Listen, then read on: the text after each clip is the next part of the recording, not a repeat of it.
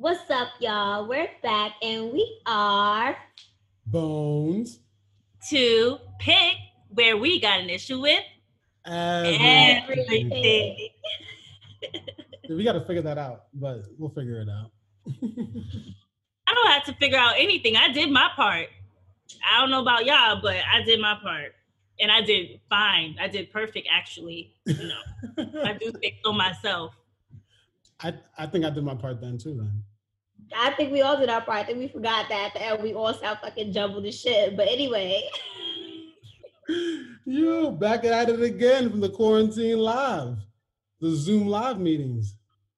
It's your favorite podcast, Bones to Pick. How's everybody doing this fine Sunday? I'm doing pretty good. I woke up, you know, I um did some cleaning, Mhm. you know, I watched some snowfall. I'm so late to this show. I Ooh, know I yo. am, but I am addicted. I know I'm late. Don't judge me. you on? What season? I you on? judge me. I'm on season two. It's only been a couple of days. Like I'm almost done with season two. Like I just finished season two. I just finished season two. What part you on? What part you on? literally I had to press pause to pause the show so that we can, you know, go and do the Zoom thing, like you know, a podcast thing. But literally, I just was, I, I, What, what, I was part, what, what part you just? Because I just finished. We just, we just finished season two like yesterday or two days ago. Me and my girl. Um Wait, why did you? season two, episode seven. I had to, I know, I had to like look at um the my screen and. A great way to unmute yourself and mute yourself without doing the extra stuff is just press the space bar. I just learned that. Ooh, we're about to be Zoom experts in, after this shit. Yes. Um. So, so tell me why. Uh. So my tell me, so so my so tell me why is uh about the NBA. So um, you know the NBA is coming back or they're trying to come back. Um. By the I think the start date is July 30th, and um, there's been growing concerns around a couple of players. I think it's a combination of both the coronavirus kind of like preparations and um, a larger concern about you know the Black Lives Matter movement and protesting the NBA being a distraction from that. Personally, I kind of find it insulting that people think that like you can't play ball and also kind of uh, be involved and informed and be on top of what's going on. Yeah, that's kind of very insulting. I I, I don't know why people are, are subscribing to that notion that like people can't do both. That basketball is gonna basketball is gonna distract people from it just because like one there's a bunch of other sports also coming back so i don't understand again like it's just not basketball that's coming back it's literally every other sports golf i'm watching i was watching soccer before this started um so like that notion that sports is that much like people can't enjoy sports and also be on top of like social good is again very ridiculous because then that means you shouldn't just have sports in general because there's going to be a lot of social good that needs to be done in the long term um, on top of that, um, I also don't think it's practical. Uh, Um, like what's again, the NBA is a very progressive league. Is the most progressive league um, in America. Um, they've been donating and been part of like trying to make institutional change. Now, of course, I'm not going to say like they've been like the. There's a lot more everybody can do, of course, but out of all the sports league, the NBA is the one that you want every other sports league to be like. You know, and they've been like that. Not now, not when it's hit and stuff like that for a minute. A lot of NBA teams have like really strong ties to the community. So I think the notion that like the NBA isn't doing enough isn't necessarily true. I think is there more the NBA can do? Of course, but again, boycotting it and already hurting the season when there's the financial implication of it is completely like it doesn't make sense. Um, you're not not only is the NBA going to take an L on that, which can further limit their ability to support these groups, also the individual low-level players and outside people who are uh, affected by it. The trainers, personal trainers, people are going through a pandemic now. Like people not gonna have jobs. like you know what I mean? Like like there's still like 13% unemployment. So like trying to like again practicality of what we're doing here is my is my concern. I don't think that like trying to like boycott the NBA. I think there's a lot more leverage. I'll say you can use with working with the NBA and having it being on and playing and like still be part of the movement than say it's gonna be a distraction or like let's just boycott it to like make a pointless statement because I don't again I don't see what the statement you're making because are you gonna come back at, at, at, and to start the season well what uh next year like this shit's gonna be fine by then come on like that's just my thing so I don't think it's I I, I think the I think the like the mindset's in the right place, but I don't think it's practical. I don't think you are thinking it all the way through. So that's just my two cents to it. So, yeah, I see. Uh, uh crew, you want to talk? Ian or whatever. So first off, um, I agree with you. I think that people are people box you in. Like even I seen something with Cardi B.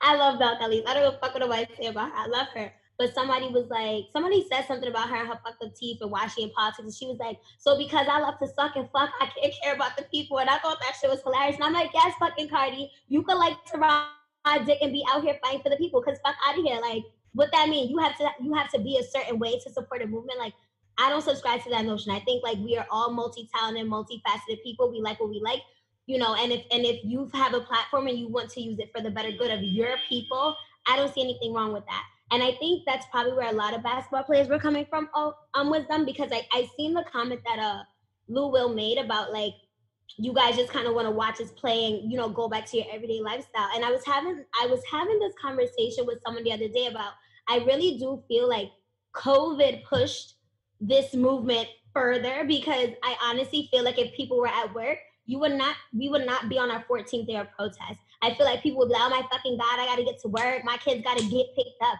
Like you would have that regular annoyance that we have in the city. And I feel like because everything is at a standstill right now, it's kind of like, well, I don't really have anything better to do. Not like, I mean, I do think there's people definitely going out there doing shit just to say they're doing something. But I think for the people that genuinely want to be a part of it, like they're they're there. But I think it's COVID has also pushed more people to say, you know what, no, this is not right. This is not okay. Like there are bigger issues that we need to pay attention to. So I think we need to lend a, a thank you to COVID because I think it definitely pushes in that direction. But then it also makes me feel like, where do we stand with COVID? Because folks are out here. I mean, are we developing herd immunity at this point? Because I'm trying to see something, and what the fuck I'm seeing make me feel like live your best life these niggas don't care about you anyway. Be safe, be cautious. But where where we at? Go ahead. got me down. I think everybody's doing their own thing. To be honest, um, some people are still inside, and a lot of people are still outside. Some people are wearing masks. Some people aren't wearing masks. It literally, I think, it's just dependent. I just found out. So one of my classmates, you know, I can't. She told me that she was supposed to be going to Atlanta this weekend because her friend is lives in Atlanta. And she said now she's mad at her friend because her friend got COVID. Just found out that she got COVID nineteen. it's not funny at all. But like, you know, she she was no no. You know why? Because that's what they get from Atlanta. No, but seriously though, that's what. So my friend was my friend was like, yeah, she was doing the most. She was like, you know, going all these different places, and apparently they had a cookout last weekend in um, Delaware, and so they were out there hanging out or whatever. So she wants to blame it on that, and my friend was like, nah, nah, nah. So now she's stuck quarantined in Atlanta and got COVID nineteen. So people are still catching this, and I just feel like because the media is no longer paying attention to it, is as if you know out of sight, out of sight, out of mind and to be honest, I don't really know how to feel about it. Like I do know that some people just don't no longer want to be in fear because that's what a lot of us were, like, you know, being in fear. And you know what? You do get some type of FOMO when you see everybody going bicycling and having picnics and you know rooftops and all that other stuff. You know, I'm not shouting anybody out or calling anyone out. You're always being shady. This is what I be talking about. But continue. I'm not being shady. I'm just speaking the truth as always. But um, you're being shady. But yeah, continue. You know you're being fucking shady. Please, bitch. I was on a rooftop. I was at a picnic. Please, you're being shady as fuck. Speak truth to power. I love you too, girl. I love you too, crew. Um, definitely wasn't, you know, directed it towards her, but you know, if uh, what how they say it, like um, if, if it if it doesn't apply, let it fly. Clearly, she ain't letting it fly. But anyways, um, that's where we stand when it comes time to COVID nineteen. I just say everyone stay safe. Um, you know, still wear your mask. It's still real. It's still I'm real, even if the media refuses to acknowledge it. I bike. I, I, that's that's really very social distancing. All right, I bike. I just bike with a couple people, but like I bike. That's completely different. And uh, yeah, we, we hit two million cases in the U.S. alone. Two million confirmed cases. So like, yeah, it's still out here, bro. Like Texas is on the rise, Atlanta's on the rise again. Um, all these states that reopened, all on the rise. But um, and like earlier about the basketball thing too, like yo, you know what? If they don't, if they want to end the season, I'm fine. I'm not gonna sit here and argue from people to make money or lose money. Like, come on, they, they, at the end of the day, my point is they're not practical and ain't changing anything.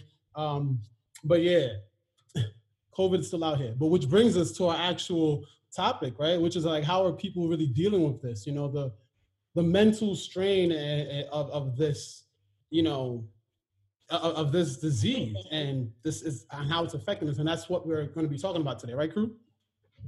Yeah. So today we have a special guest. We're so excited for. Um, she goes by Leo. She is an LMSW, currently working with a for-profit agency doing forensic social work for Brooklyn Family and Supreme Court.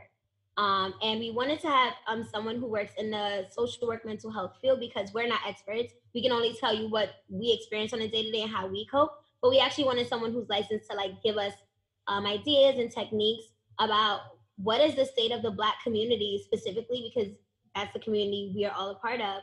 Um, especially when it comes to not just dealing with the um, very high death toll in our local like communities of color, but also like most of us being the essential workers providing care and having to be on the front lines. Um, and now we see the our capacity to function with all that's happening surrounding the Black Lives Matter movement is just like bizarre. I'm also sure you guys have seen a host of Karen videos, which I'm sorry, I be loving them shits because I fucking wish a Karen would. Let me tell y'all, I probably yeah. I'm, I, Danny D, you gonna have to build me out, honey. Your shady ass will, and I'm we'll talk about that. But these Karens are really out here fucking the Karens, the MAGA, the MAGA mans, like they're really out here on some. They want you to be on some yes, Samantha, yes, sir. And I wish a Karen fucking would because when I tell you I'm gonna get all my fucking pent up frustration out, Karen better be ready. But we're gonna try not to get to the place of violence. Even though folks dead ass be kneeing they ass a what? We're gonna try. I'm sure Leo's gonna give us better ways to cope. But these I need you, Leo. trying it. Like, no. Um, so enough of me. Leo, you can go ahead and um introduce yourself, say hello to the people, um, and tell us a little bit about what you do. All right. Well, first and foremost, let me get a year. Yeah. um that was such a beautiful uh formal introduction, but what I will say is that I can't really um say that I won't need bail too, because the Karen's been trying it, and my patience is real thin for it, like real thin. But I'm gonna keep praying and I'm gonna keep meditating. And I'm gonna keep trying. I'm gonna keep trying. Um, as of right now, I feel like the state of mental health, most specifically Black mental health, is in kind of like this in between because it's like we have the tools, we have the resources, we have, you know, guidance in different ways, shapes, and forms, but then again, we don't. Because if we talk about it on a micro level, I know what I can do to help me every day as far as my self care. I know what I can extend to my friends and my support groups as far as family, um, and just different allegiances. But at the same time, if we're talking on a micro level, this is something that we can obviously see in our communities, um, literally in every city across the world, in communities that look like ours. And um, we don't necessarily have all the tools and all the resources and the clinics and the professionals, really. Um, I think that it is definitely a time for revolution because, for example, I have, I actually, so Monday, which will be tomorrow, I will be returning back to work, but I actually kind of like put my foot down and was one of those who had to write an email to my CEO about just the current climate and state of America.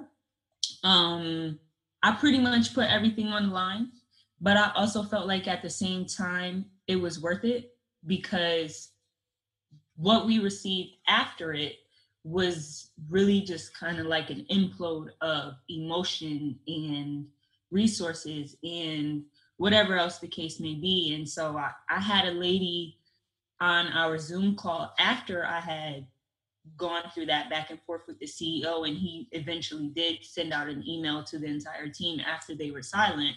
Um, we had a Zoom call the very next day, which I wasn't going to participate in, but they asked me to. And um, all of that rage and everything that you were talking about kind of came out and I like instantly burst into tears and it was really just kind of like a moment where like my coworkers started to cry and like they started to share about their frustrations and their stress. One of the white ladies was like, "Listen, I live in Union Square. We out here every day protesting, protesting and y'all didn't even bother to say, are y'all safe? Are y'all healthy? Like it's a lot going on in the world." So, um for me, it was just kind of like a enough is enough. And I feel like unfortunately a lot of people are at their wits end when it comes to that. Um, I have I've had a loss, not due to COVID, but I have had a loss during this kind of like pandemic time span. Um, probably one of the biggest losses that I would ever uh, experience. Um, and then not too long after that, I had a client commit suicide. And that was kind of like the icing on cake for me because those are moments where you really start to question what you do and i've always told myself like if that happened that i would not do this work anymore like and not even necessarily in that manner but just if one of my clients ended up transitioning in whatever way shape or form that i just probably wouldn't be able to do this anymore. But because it was due to what it was due to um i thought about it and i just thought about and one of my friends said to me I, because i said to her um i would have rather it been to covid like if he would have passed away because of COVID 19, I would have been like, okay, I could take that L. But it was suicide. And it was like, okay, well, what could I have done? What, what, you know what I mean? Like, and all of these fleeting thoughts. And, and she said to me, like, but it was due to COVID 19. And I'm like, what do you mean? And she was like, people can't handle what's happening right now. People can't handle being home by themselves if they are being home with their entire family if they are like being home with an abuser being home hungry being home whatever the case may be. All of those things be it physical or not is going to eventually catch up and hit you in, the, in your mental space. And so it i feel like has been such a trying time for everybody um, when it comes to mental health. And I'm thankful that we just had mental health awareness month pass during this time so that people were able to see like you do have this, you do have that, you can use these tools, you should use these resources. Um, as of right now, I think that my top self-care items will probably be meditation, um, definitely working out, because what we're seeing right now is um, people are just eating, sleeping, getting up, going through trying to get through the days, day by day by day. When you talk to people, it's like, hey, what have you been up to? Are you okay? And it's like, child, I'm just taking a day at a time.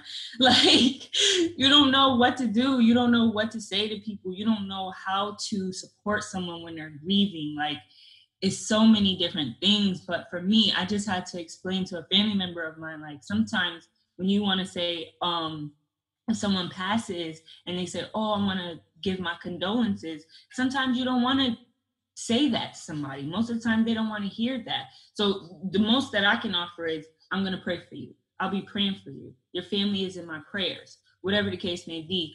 Um, I have been doing a lot of praying. I have been doing a lot of trying to like tap into my spirituality with God.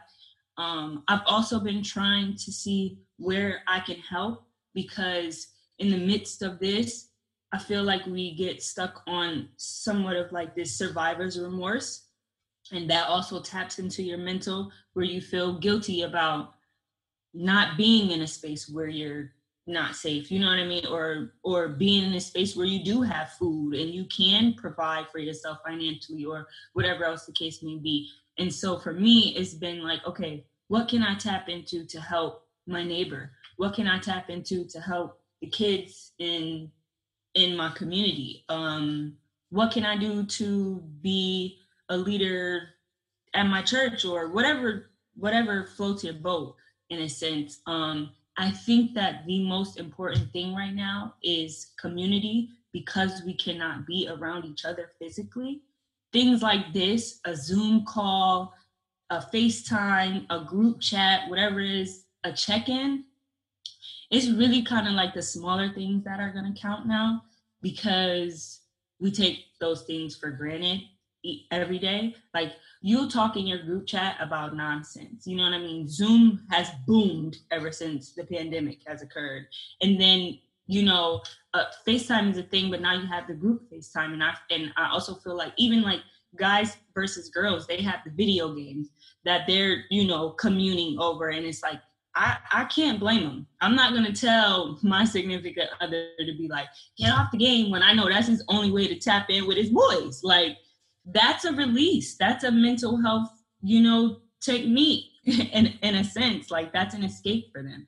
Um, so for me, I think it's really just being mindful of your support systems, when and where they can help you, but also when and where you can lend that hand. Um,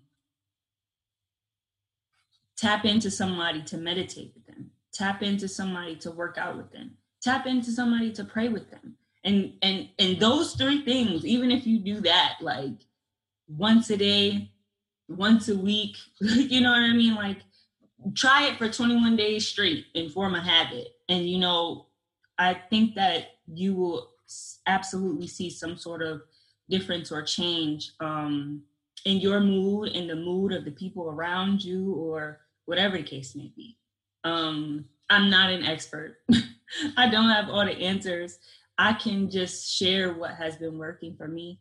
Um, even down to me traveling to visit family and sitting to have my hair braided because I know that that's going to be a secluded amount of time that I'm going to be able to like kick it and actually like talk with my niece or my sister or my mom or whatever the case may be. Um, the small things, again, like you just can't take it for granted. Like, and actually like self care groom yourself to the best of your abilities. you know what I mean? Like take time to actually take care of yourself because if you look good, you feel good. And a lot of people are waking up and it's 90 day plus in quarantine and we're like, oh my God, I ain't going outside, so whatever. You know what I mean? But it's not even about going outside. Do it for you. You know what I mean? Like shave your legs, sis. If you brave enough to wax, wax. I'm not. you know, at this time until we can get to a place where we can physically be around each other and commune and hug on each other, like physical touch that people are missing. You know, it's gonna be the smaller things that we take for granted every day. Cleaning your house, making sure you're in a space that is welcoming and you know what I mean, not depressing. Opening your blinds, letting the sun shine in, going outside, taking a walk, you know what I mean? Stopping, taking a moment to te- take a deep breath.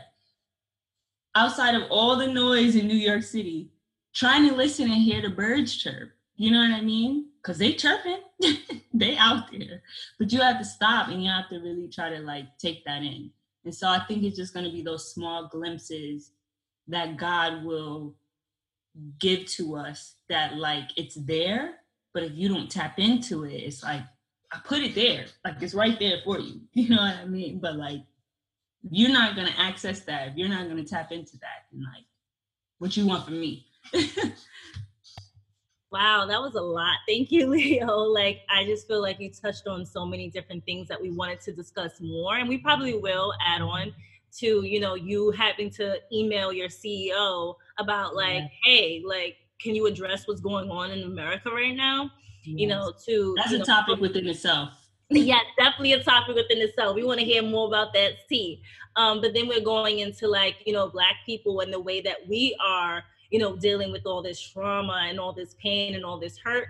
Um, and then you went into like some self-care tips. But I just want to rewind a little bit because the reason why we wanted to have this uh, you know, episode is because, you know, we got a bone to pick. Like, you know, that's what our show is about. But we have a bone to pick with the neglect um towards mental health and why is we feel like we have to take on everything? We're strong like we're always supposed to be strong you know we're not supposed to you know especially like our black men not supposed to cry we're not supposed to complain we're not supposed to take you know um days off of work. Like we're supposed to be just Yes. going going going. And how can we do that when you know we are seeing our black and brown brothers and sisters being killed every single day? Go ahead girl. Absolutely. I was finishing my burger. Sorry. Also, um, I saw the most like one of the. I'm sure there's a lot of videos, but I saw one of the most heartbreaking videos yesterday. This black man works for FedEx. Basically, pulled his truck over, stopped, and literally was just crying on live because I want to say a white man calls him the N word and spit on him. Listen, y'all, if somebody spit on me, I know y'all see New York in that flavor flavor episode is going is going down. I have chills on my arm. Like I wish I could show you right now because Jesus, that will be the day. Spit in the day of COVID, it's going the fuck. And I Down. down. Like one thing to call me the N word, you spit on me, I'm losing my effing job that day. Fuck, fuck, it's it's going Yeah. down.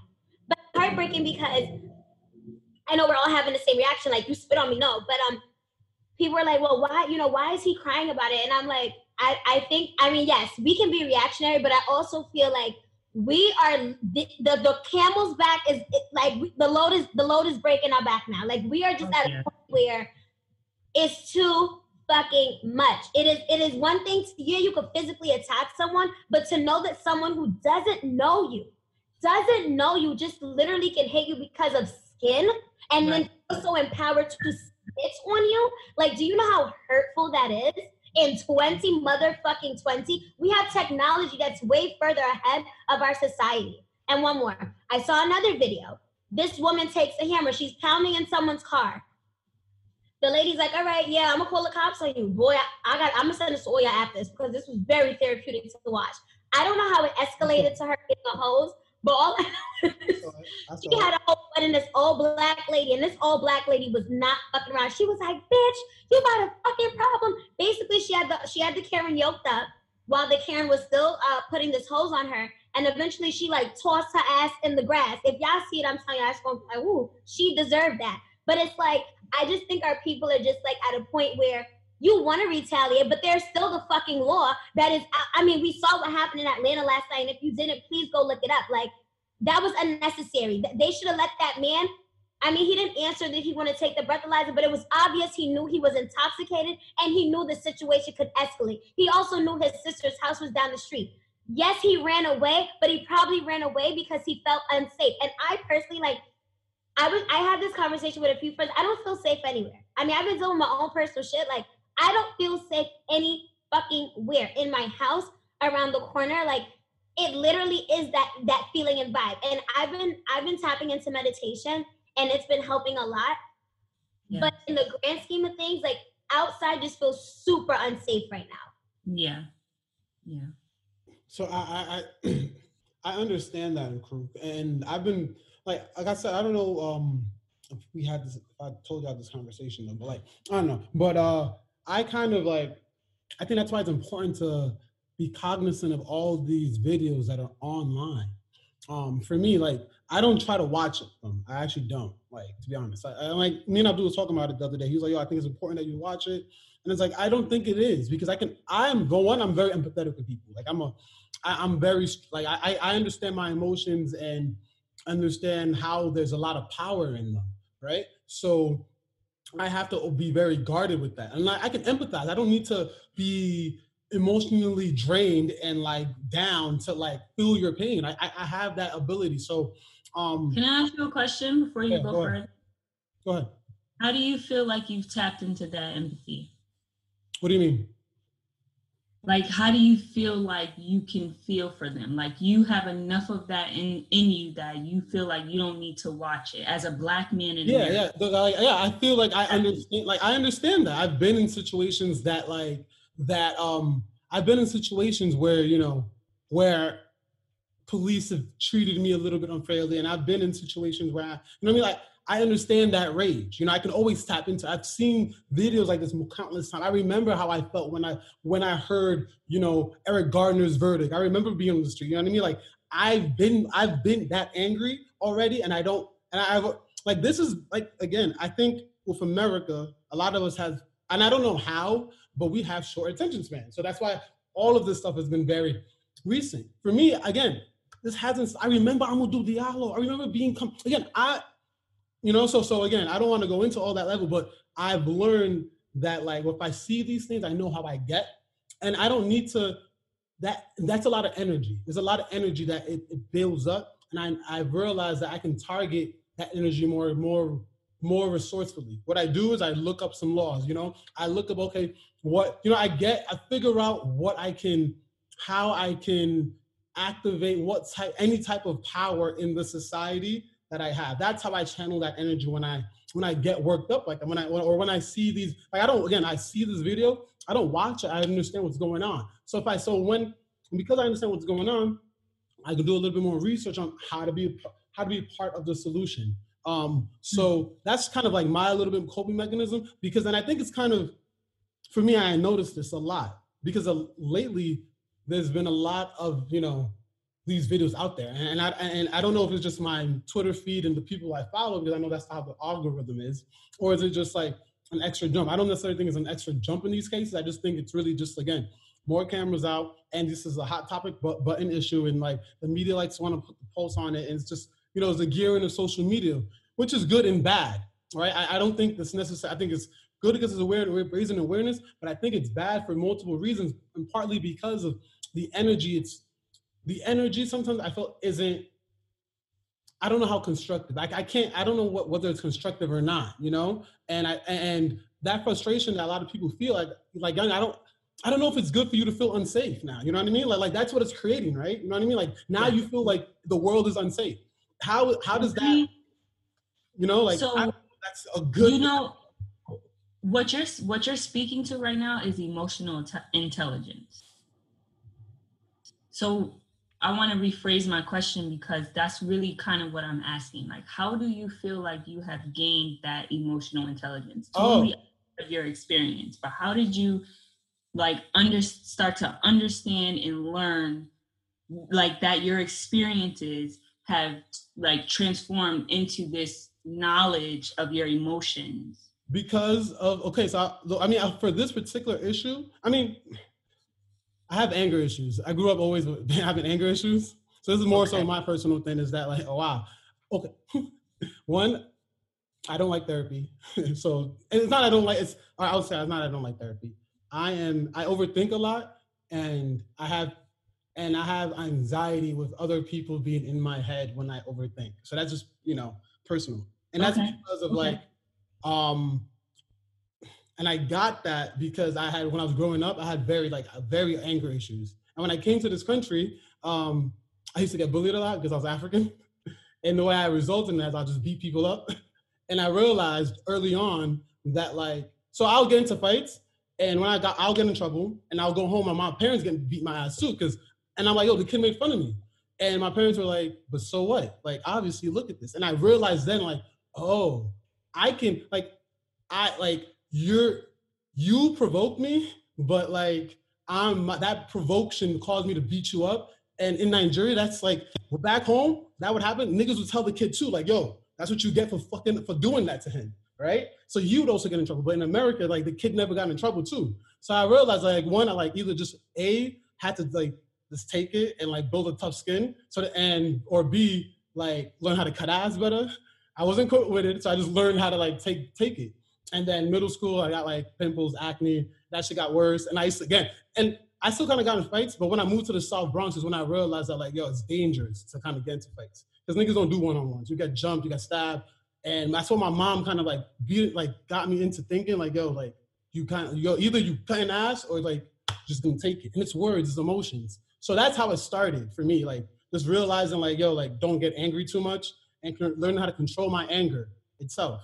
But then when it, it translated to this, because these videos got me angry, and again, doing Eric Garner's like verdict is really where I learned how to like channel it to like into more, into like learning how to channel it. Because when that happened, I was crying. I remember when that when that happened, I was in the office at Morgan Stanley, 2015, crying when I heard that, like tears on my eyes, and like now everybody's going back to work, and I was just like, yo, like a man got killed, like couldn't breathe. Cops let him like let him go, and like shit is okay. So I went to the mm-hmm. street, was angry, whatever, yada yada yada protest, all that. A couple years later, like literally, like maybe a couple months later, another of this shit happened. I was still, and I was like, like you know, I just got it. It became overwhelming and just like deflating. And that's when I was like, yo, like, I can't feel like this because I'm gonna start break, breaking shit. That's why I'm like, yo, like, just channel it into better things and like figuring out better. But you have the mental capacity to do that. I mean, but that's my point. Like, eventually we got to get there, or else, like, yo, so the other option is we go to war and we lose to white. Like, yo, we don't got the numbers. We don't got the numbers. we don't okay. got the numbers. so like, hey. I just thought I I end up. That's me too. I'm a very emotions drive me, but I know that it can. I need to be logical, so I try to be a lot really logical in my approach. So Yanni, I'm sorry, I've been talking. I appreciate you sharing, um, and I think um, Leo worded it well. Like you do have the emotional intelligence to understand how you're feeling and as well as like know what's the best ways for you to cope um what i will say however is kind of similar to you i was in las vegas when trayvon martin's verdict was read and i will never ever forget how i felt that day i remember literally seeing white people jump when they heard that this man was not guilty and it was just so hurtful for me because i'm i'm what 20 i was really young when i went to vegas maybe 21 22 point is it was hurtful. Um and the thing for me is like i watch these videos because they're like i said it's therapeutic. There is a sense of good for that bitch you got what you deserve because we are not we're not back in the day. Like you don't own me as property. I'm a person just like you. I have a right to say something back to you. I do understand, um, because I was raised like you, Caribbean household. People gonna throw words at you, let them throw words, sticks and stones. Who gives a fuck? As long, my mom, oh my god, my grandmother. As long as they don't put their hand on you, that's it. So I do get that, but I feel like at the same time, kind of like what you said, like you're a black man in Morgan Stanley. I'm pretty sure you're one of few black men in Morgan Stanley, and you have this very emotional reaction, and then literally in five minutes, you had to wipe those tears and go back to typing numbers, and that's the problem for me. Like I feel like one, I feel like some of us are like I don't, I, and I don't mean this. Mm, okay, let me be careful about how I'm to say this. I feel like seeing these videos can make you, to an extent, a little desensitized to what's happening. And I also feel that it's it's it's not helpful to watch these videos and get worked up and not have a way to cope. But there needs to be a medium in which, you know, black people feel like they can be safe. Because the reality is, it's not even about like watching a video or not. I can be as calm as calm as a motherfucking nun. But if I answer you in the wrong tone, or if my friend is getting rowdy in the passenger seat, now that the situation is escalated and I have no control over that, as calm as I may be. I seen a video with this man telling this officer off about, you know, you come in, you stop your car, you pull me over, but you come into my car with your gun drawn for what? And to me, I feel like what's negative is that these police officers are seeing these narratives and believing them and then treating all Black or people of color like that. And that's the real issue. We should be far enough, we should be far enough along where police don't feel like they have to have a gun in your face to talk to you. We see the sparse differences between Dylan, whatever the fuck his mushroom cut head ass got, versus the guy, a guy like uh, Philando Castile, or um the one in uh Baltimore. I forget I forget his name. Uh uh Freddie Freddie, Freddie back of the truck. Like there is a very stark difference in the way that black people are treated in comparison to white people. And for me, I'm sorry. Like I can sit here and I can and I can like watch these videos and I have the same coping mechanism as you. Like you know what, this is too much. I don't watch enough of these. Let me get off Instagram for the day because I'm right. This is just a lot. Let me go watch something funny. I ain't watching nothing black on Netflix because I know my history, whatever. But I think for me, it's like, where do we say like black people have a right to be expressive? Because what I'm noticing is when we become expressive, that's when it becomes an issue. When we feel angry and we have a right to assert and express that anger, we're now a target. When I'm calm, I'm a fucking target. You have a gun, you let the officer know you're a target. So I'm all here for the, you know, listen to what my grandmother said. You know, people gonna say what they want, put my music up. As long as you don't put your hands on me or spit on me, cool. But at the same time, I should be able to be just as mad as these bum ass Karens walking around, mad because I'm existing at a fucking park.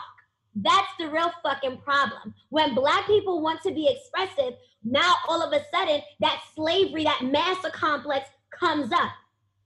Like, like really, like it's so obvious. And I feel like you could be calm, you could be chill, you could ignore. But at the same time, some of these white people need to fucking know. Y'all got the wrong fucking generation. Y'all really fucking do. Like, and I don't, I don't, I don't even know where we started out with the point, but the point is when black people become expressive, there's an issue. And that in itself is a motherfucking issue. And I'm not with that. That's not okay. I should be able to get upset because you're talking to me a certain way, just like you would get upset if I was talking to you that way. It's not all right. Yeah. Can I tap in? Um, because you guys have said so much, and I actually had to write down some of the things that I wanted to touch on. Because Danielle asked a question, and then we kind of went through and whatever. But anyway, I'm gonna tap in. I think that one to Danielle's question about mental health in the Black community, it is so, so important for us to understand that if you knew better, you would do better. That's one. Because as a mental health professional, it is so hard to be in a family where I have to constantly explain, for example, to even my mother that, like, what my brother is doing right now is a reaction to the post traumatic stress disorder that he has that is tied directly to police brutality. Okay.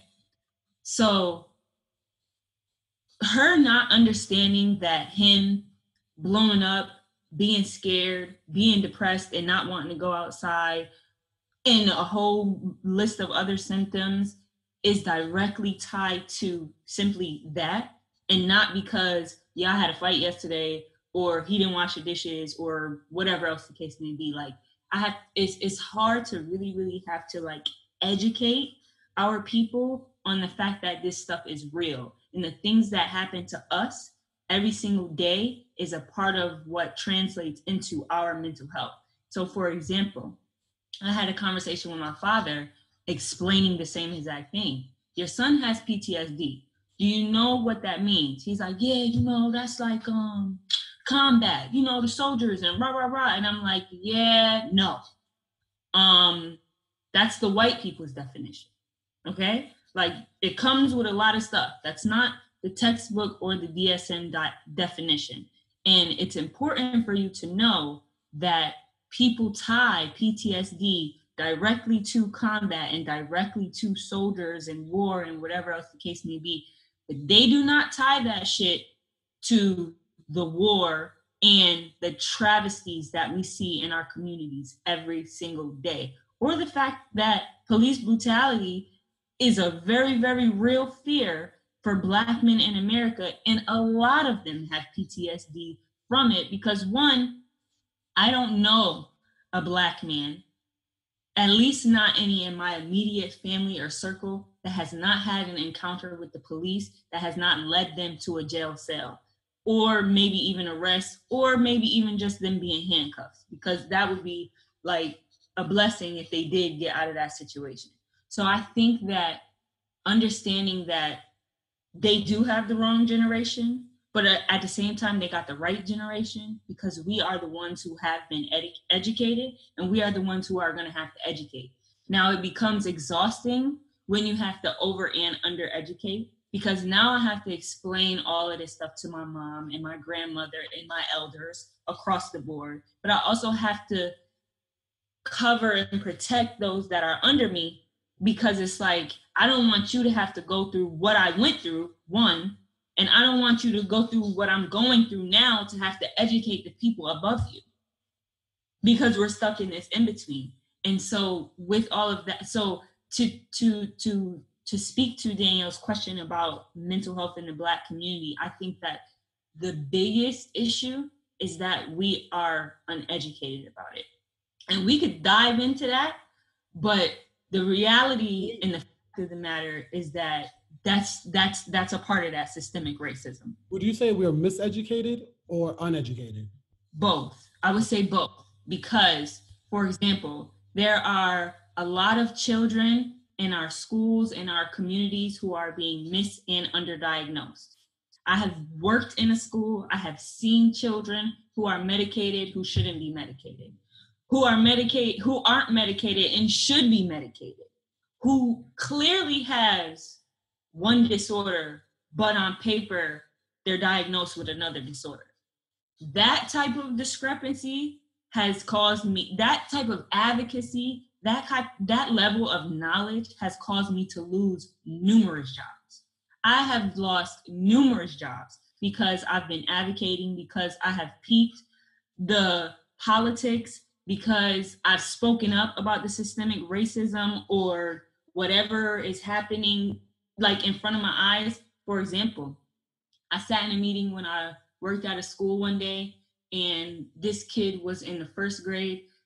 He they said he only knows four letters and four sounds. I said, "What?" I said, "Wait." Just like that at the table. I'm sitting with the vice principal and the whole team of I'm talking about the psychologist, the social worker at the time I was behavior specialist. And so my mind was blown because I was like, I don't think that you guys understand what you just said. He only knows four letters and four sounds. There's more than four letters in his name. Like, what are we talking about right now? What are we doing? What are you going to do to make sure that this kid at the end of the year knows how to spell his name and actually knows every letter in his name? That, again, a whole nother conversation.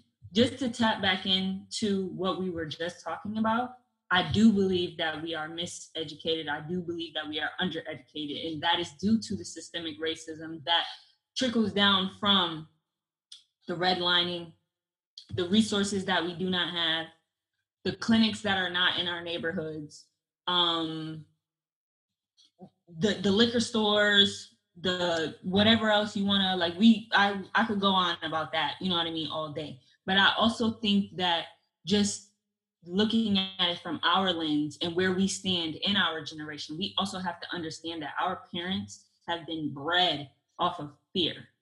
And so a lot of the things that they do and don't do is because they would have been lynched, they would have been burned, they would have been hosed down, whatever else the case may be. I'm product of an interracial marriage.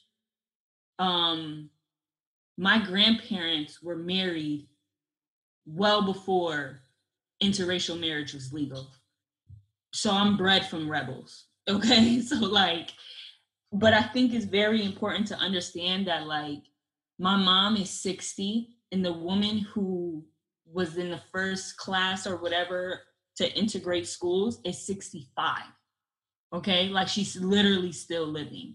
And so, when you're bred from fear, and you understand that like our generation understands that that is where our parents are bred from. Whether you're a first generation immigrant whether your parents were here and their parents was working in the fields or whatever else the case may be like we're bred from pain and from fear.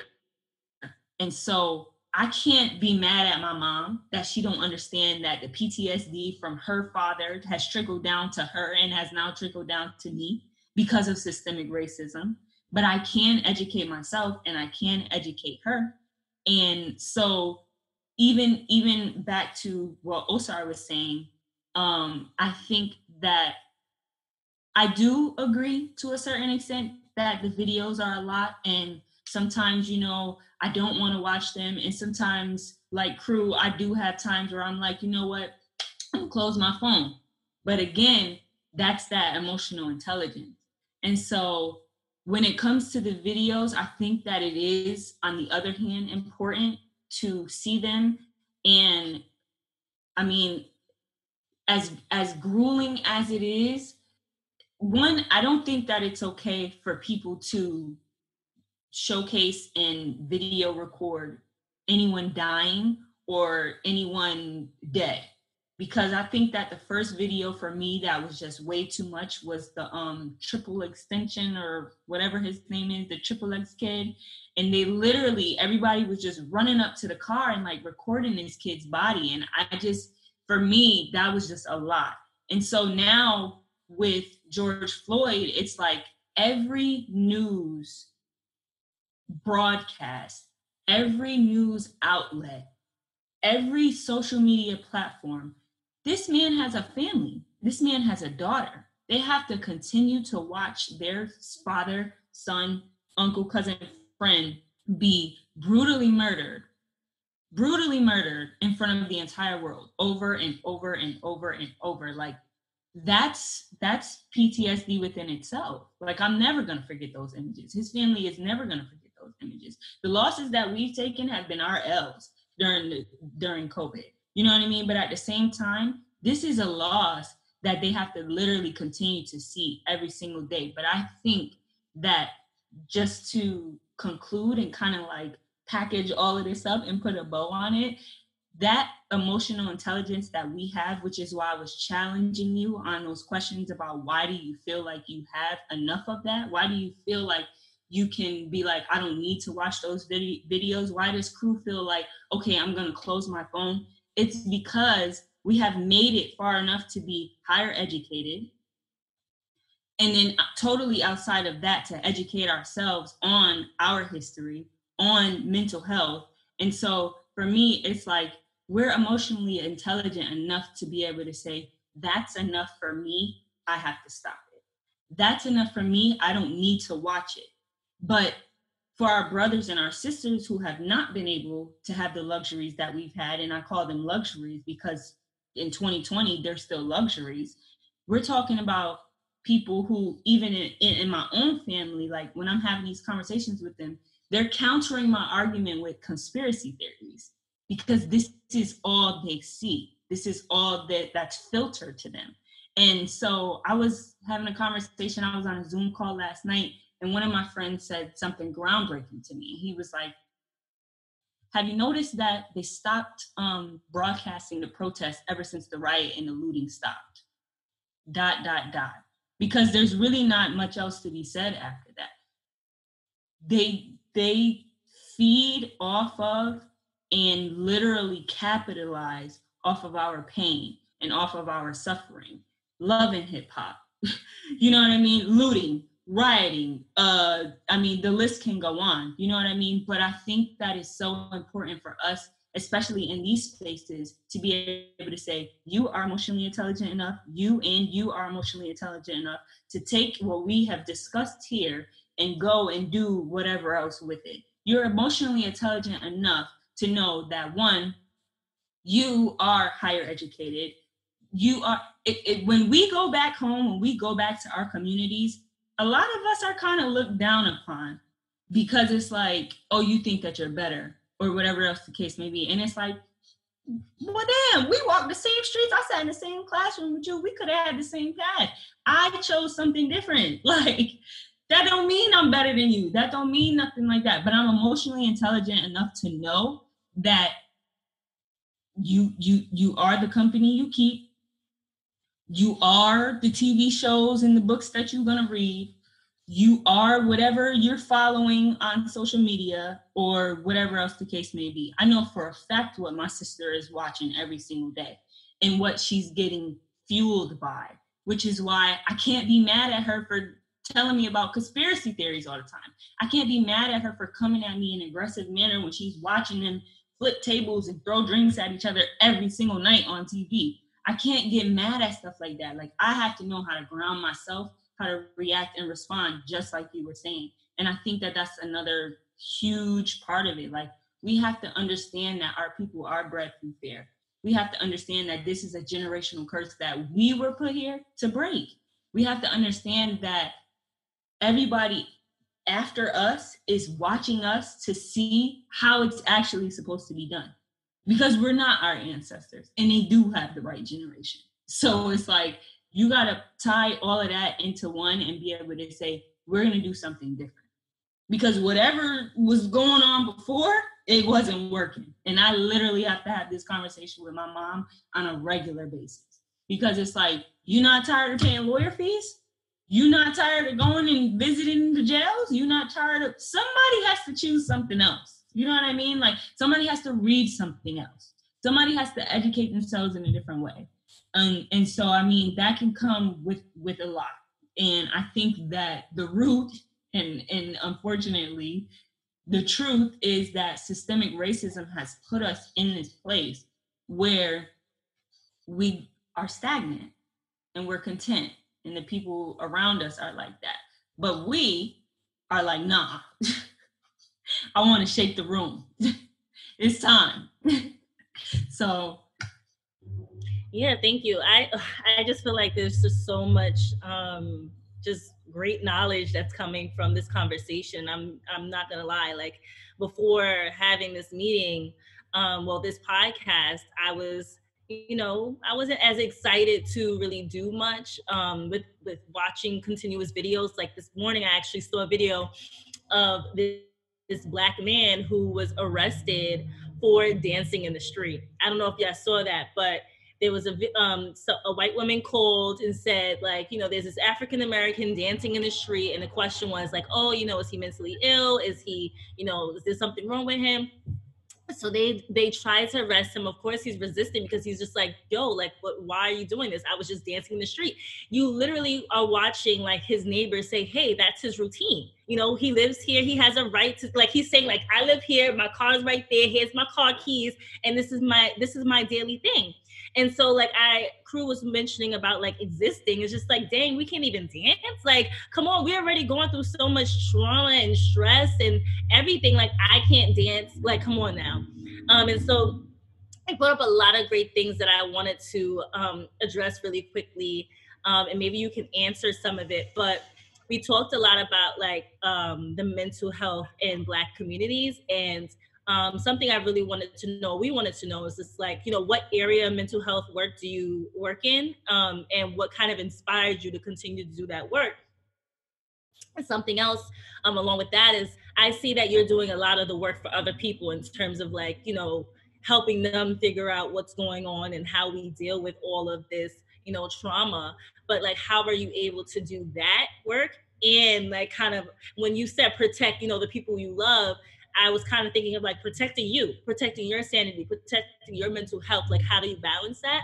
And then just adding on top of that last one, because I know it's a lot, but just thinking about our children, right? If we are, some of us are, you know, you address social intelligence, um, emotional intelligence that even adults, some of us still don't have or haven't been able to develop some of us still don't know how to deal with the emotions that we're going through.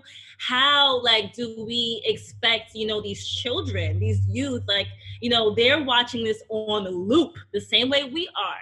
Like you know crew talked about the idea of desensitization right? Desensitized. Like i really think unfortunately like some of these kids are becoming desensitized you know so how do we like you know address the mental health in in the young ones you know what do we do so i know i said a lot if you want me to repeat or whatever but go ahead um so uh I, I really don't even know how I got into uh, mental health. Well, no, actually, let me.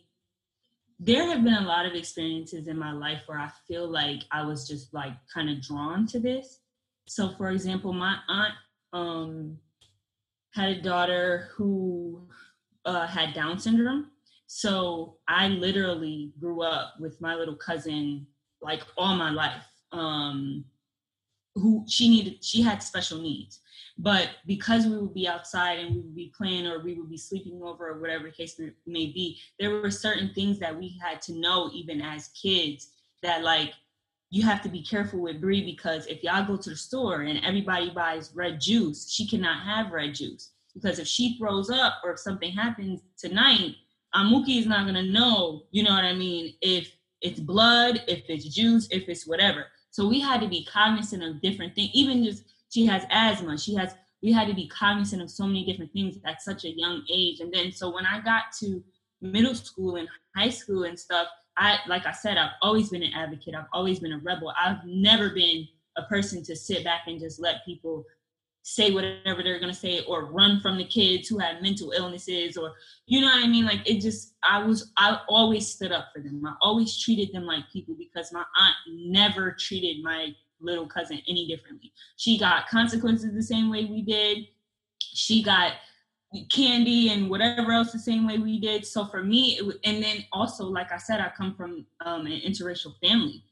We didn't really see color. I had every hue of brown skin you could think of in my family. And so for me, it was like, what you mean light skin versus dark skin? What is colorism? What is this? What is that? You know what I mean? And all of that, again, we're talking about a system here that has bred that into us and has ingrained that into us. My mom had a conversation with me where she was like, I don't think that you really saw color until you got to school. And I was like, what do you mean? And she said, because they asked you, like, oh, um, oh, this white girl, that, oh, this black girl, that, or whatever. They they instantly kind of like separate you, whether it's intentional or not. That's what the system is bred to do. Um, and so for me and then when i when i got to high school like i said i just started to realize that a lot of my friends came to me and just would tell me a lot of stuff. So i was always a good listener and i, I always i've always hung out uh, around like older people. So i had the wisdom and i had like such an old soul that like i could give the same advice that my mom. And if i can't do it i'm gonna call her because she could she could tie it up and seal it better for you. Um but for me, I think that all of those things encompassed them. One just led me to be like, I want to help people. And so when I applied to go to college, I didn't even realize that I applied to do social work until the first day in orientation. I was like, wait, what's social work? Like, I didn't even know what it was. And now that I do know what it is and I've done what I've done for so long, one of my internships was um, working in an individual residential alternative there was five guys there who lived there between the ages of like 25 and 18, but they all had developmental delays. I didn't do nothing there. And I really didn't feel like I was getting challenged enough. Um, I really didn't feel like I was learning a lot. And I had an assignment where I had to um oh, I don't I can't think of what it's called right now, but you basically have to like process and write down like a conversation between you and another client and you have to like go through all of that. All of the guys that lived there were nonverbal. So that wasn't something that i could do. So i went to my professor's office hours and i was like how am i supposed to do this assignment when i can't have a conversation with them? And she was like tell me what you do on a day to day and i told her like i walk in we do daily living skills which is literally me teaching them to come in wash your hands make your lunch this this and that the most simplest of things tie your shoes whatever else okay just create some sort of routine. Um and so but one of the things i used to do with the kids is i used to do a puzzle with them and she was like okay so what does that interaction look like? And she challenged me to see like you don't have to talk to them. That's still an interaction. Right about that. And so when i had to really really think about that and i'm like oh my god like this is this is it. Like i took for granted being able to tie my shoes. I took for granted being able to speak and properly being able to express my emotions. Because you have 18 year old men or young men turning into men who one of them was a little bit more verbal than the other but the one who was nonverbal could tie his shoe and the one that could talk couldn't tie his shoe. And i was like like it it blew my mind. And so that kind of drew me to like just learning more about it and and developmental disorders and autism and all of that stuff. And then i was learning all of that stuff in the dsm in school and stuff. So i just it just drew me more and more to it. Um but my passion overall is psychology. I do want to go back to school. That is a whole nother uh you know conversation um but you were also speaking about and so i don't that's that's that's kind of like where that passion came from. Like i had my own individual experiences and then like more and more learning in school and in college about what I was already doing and then being able to be challenged to understand that like every action is an action. Every interaction is an is an interaction whether it's verbally or non-verbally or whatever else the case may be. And 70% of communication is nonverbal anyway um so when it comes to kids and how they become so desensitized i saw a video the other day that like brought me to tears because it was just so important to how we have to ingrain into our young black children. And it, and it sucks but it's it's it's just it's just real um and it's been floating all over social media so you guys may have seen it but it's it's a kid and his sensei and they're at karate practice and he is tell he's asking him to punch the uh, wood with his left hand, which obviously is not his dominant hand, because when he punched it, he hurt himself and he started to cry. And so the sensei is asking him, like, why are you crying? And this kid, you can tell that instantly he's not used to being able to express why he has these feelings. Why are you crying? What are these tears for? So he's challenging him. Why are you crying? It's okay to cry. He validates him instantly. It's okay for you to cry. I cry. So now he validates him and then he gives him a real life example like, nah, I do it too. Like, it's cool. So he's like, it's okay to cry because I cry, but you have to tell me why you're crying. And he's like, because it hurts. I can't do it with my left. He was like, but you just did it. And so now he shows him that, like, that this is mind over matter. And that's really all it is. Like, I read one of my um, devotions the other day was about like leaving the flesh out and really focusing on your mind because there's so many things that happen in the world that people do that man do that man has made that you have absolutely no control over the only thing that you have control over is your perspective and your response and so when it comes to the kids i really feel like it's going to start really small and we have to start having better conversations with them and we have to stop dismissing them because they do need time and they do need space to be able to say it hurt. It took him a minute to be able to say it hurt. I can't do it with my left. And he was like, but you can because you already did. And I feel like again, just what you what what what you're fueled by, what you are um taking in, what you're watching, who you're around, all of that is going to count when it comes to this stuff because if you around Ray Ray and Kiki and they yelling at their kids and they telling them get out my face or stop crying because you a boy and rah rah rah or whatever else the case may be. Pretty much everybody around you is going to develop that same thing. If you're stopping it, do you know how groundbreaking it would be for a man on a corner in, in, in the middle of Brownsville houses to be like, why are you crying? Why are you crying? Okay, it's okay to cry, but tell me why you're crying. You know what I mean? Or for somebody in a school that looks like this kid to be able to say, Why are you crying? What happened? Can you tell me? And we, but again, it's all going to tie into that emotional intelligence to know that a lot of the times they're not going to have the words. Some kids are not vocal, some kids are not even like advanced enough to have the vocabulary to be able to say, I'm sad, I'm angry, I'm frustrated, I'm exhausted. I'm fatigued. I'm starving because I didn't eat since yesterday when I left school. You know what I mean? And so it's going to take for us to have patience to really be able to be like, tell me what happened. And if they can't tell you, now you have to revert to something different. What if I asked you to write it down? You think you could write it for me? And some of them can write and some of them can't.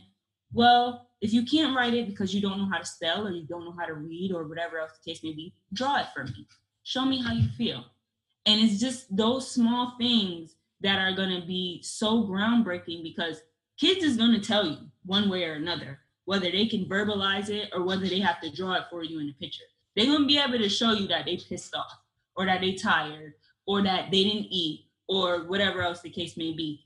With kids i think that the adults have to one learn that emotional intelligence because you have to have enough patience to be able to sit with them if it takes them an hour to tell you I had to use the bathroom, but I was scared to walk out the classroom. So I peed on myself. And now I'm I'm scared that I'm gonna get in trouble by my mom. So I just start fucking shit up because I'm gonna get in trouble anyway. So whatever the case may be. Like I don't know if I answered all of your questions. Let me know if I missed anything. But you did a good job. So what and I know we're about to like start starting to wrap it up, but what, what I wanted to say is all what's funny is all the things you're talking about, especially when it comes to kids. So when I was in high school and in a couple of years in college, and some of you guys know this, I worked as a, a in early child education, like helping out in um, Bank Street Education. And so if people know about Bank Street is Bank Street is the number two teacher school in like the East Coast, and they have a very good early childhood education program. And what Leandra says is what they do, it was what they teach them. Now I'll tell you, Bank Street is a predominantly white institution. So like, I mean, it's it's really good school. It's a, a liberal school, and the kids there, though, the, the early childhood program is mostly like white kids. And so all these like techniques you're talking about are things that are bred in the in, in, white communities. This is how like they speak to their child. Like this is how like at a very early young age you get down to a child's level and you ask, look in their face, hey, what's wrong? Tell me, speak to me. Use your words. You want to use the bathroom? Right. What's wrong? Where does it hurt? Or like you no, don't cry. You know. So all you that, know what's you know what's going to be groundbreaking for our kids is, is when, when we the, start doing that. Yes, when the people that look like them can verbalize themselves and be able to come down, even if you have to squat down and come to their level and be like, what is wrong? Because kids will yell at you. And I and I when I worked in the school, I literally had to say, Am I yelling at you? Because I didn't and then they realize like, oh shit, because that's what they're used to. Because their parents are at home yelling at them all day. Because that's what they're used to. Because it's a generational thing. like I just wanted to piggyback. So, um, with uh, when I I too had experience for early childhood when I started teach for America, graduated college. Like I worked in early childhood for two years, and I remember getting a two-year-old classroom being super upset because my what am I gonna do with two-year-olds? Oh my god, they can't talk, they can't do anything. But like you, Leo, I learned they can learn and they can talk. It's just gonna be a lot different than kids that are four and five, obviously. And I think education has been groundbreaking for me in a lot of ways because it has forced me to unlearn a lot of things. Um, and I'm still unlearning because, I, child, I, I talk about that unlearning. That's that generational stuff I'm trying to tell you. It is. Um, but to your point, wisdom, my um my so the early childhood center I worked in was called First Step, and they were affiliated with Bank Street. And what was so remarkable about this early childhood center is that it's literally smack dab in the middle of Brownsville. Hillary Clinton even came and visited us with Mayor De Blasio's wife. I believe my second year working there because this is when the pre-K initiative was like really being big in New York and being rolled out, and the early child initiative was being rolled out by De Blasio as well, a pre-K for all. And we were being trained to use the bank street techniques. Like they would um our my director was my she's a current director. She was from there and other um master teachers went there and they would have pds and telling us like how we should be speaking to the kids and what language we should be encouraging. And they talk to you about you know in the, in black communities or low income communities usually black and people of color communities our kids don't have enough words and i'm like why do they keep saying that what do they mean words but it's like if you're at home being sit the fuck down, shut the fuck up, don't fucking talk, watch this, and nobody is, what'd you do today? You read to mommy? Oh, look at the red, look at the red square. You want mommy to bring it? If you're not having those interactions, it makes sense when kids are five and they need fucking speech and language because ain't nobody fucking talking to them. Um, it also makes sense when they're 10 and 12 and are crying because they cannot verbalize how they feel. Even if literally just exhaustion, like, yo, I'm tired because my father was whooping my mom ass all night, or because they had a party, or because I got to sleep on the couch with my mom because we don't got a bed and we staying at such and such house, or whatever else the case may be. Absolutely. And you see all those things come up in so many different ways. Um, and like just and kind of like to your point earlier, Black people as a people have been struggling with so many different versions of PTSD all our lives. Yep. We see it in so many ways. Um, my current favorite show right now is Watchmen. My boyfriend put me onto it. And it's so interesting to see the perspectives of the characters and like how they go about their daily lives and even just thinking about like what happened in Tulsa and what that has meant for that community since then even up until now. But yeah um but really quick I wanted to give a resource. I want to give a resource. It's called Ring the Alarm and it's a book by Nikolai Pizarro and it's a 0 to 5 parenting guide for low income black and black and Latino caregivers and when I began teaching in early childhood this book was actually given to me I think during a professional development um session and I think like kind of like to your other point, sometimes people look at us, the educated ones in the community, as like we're better.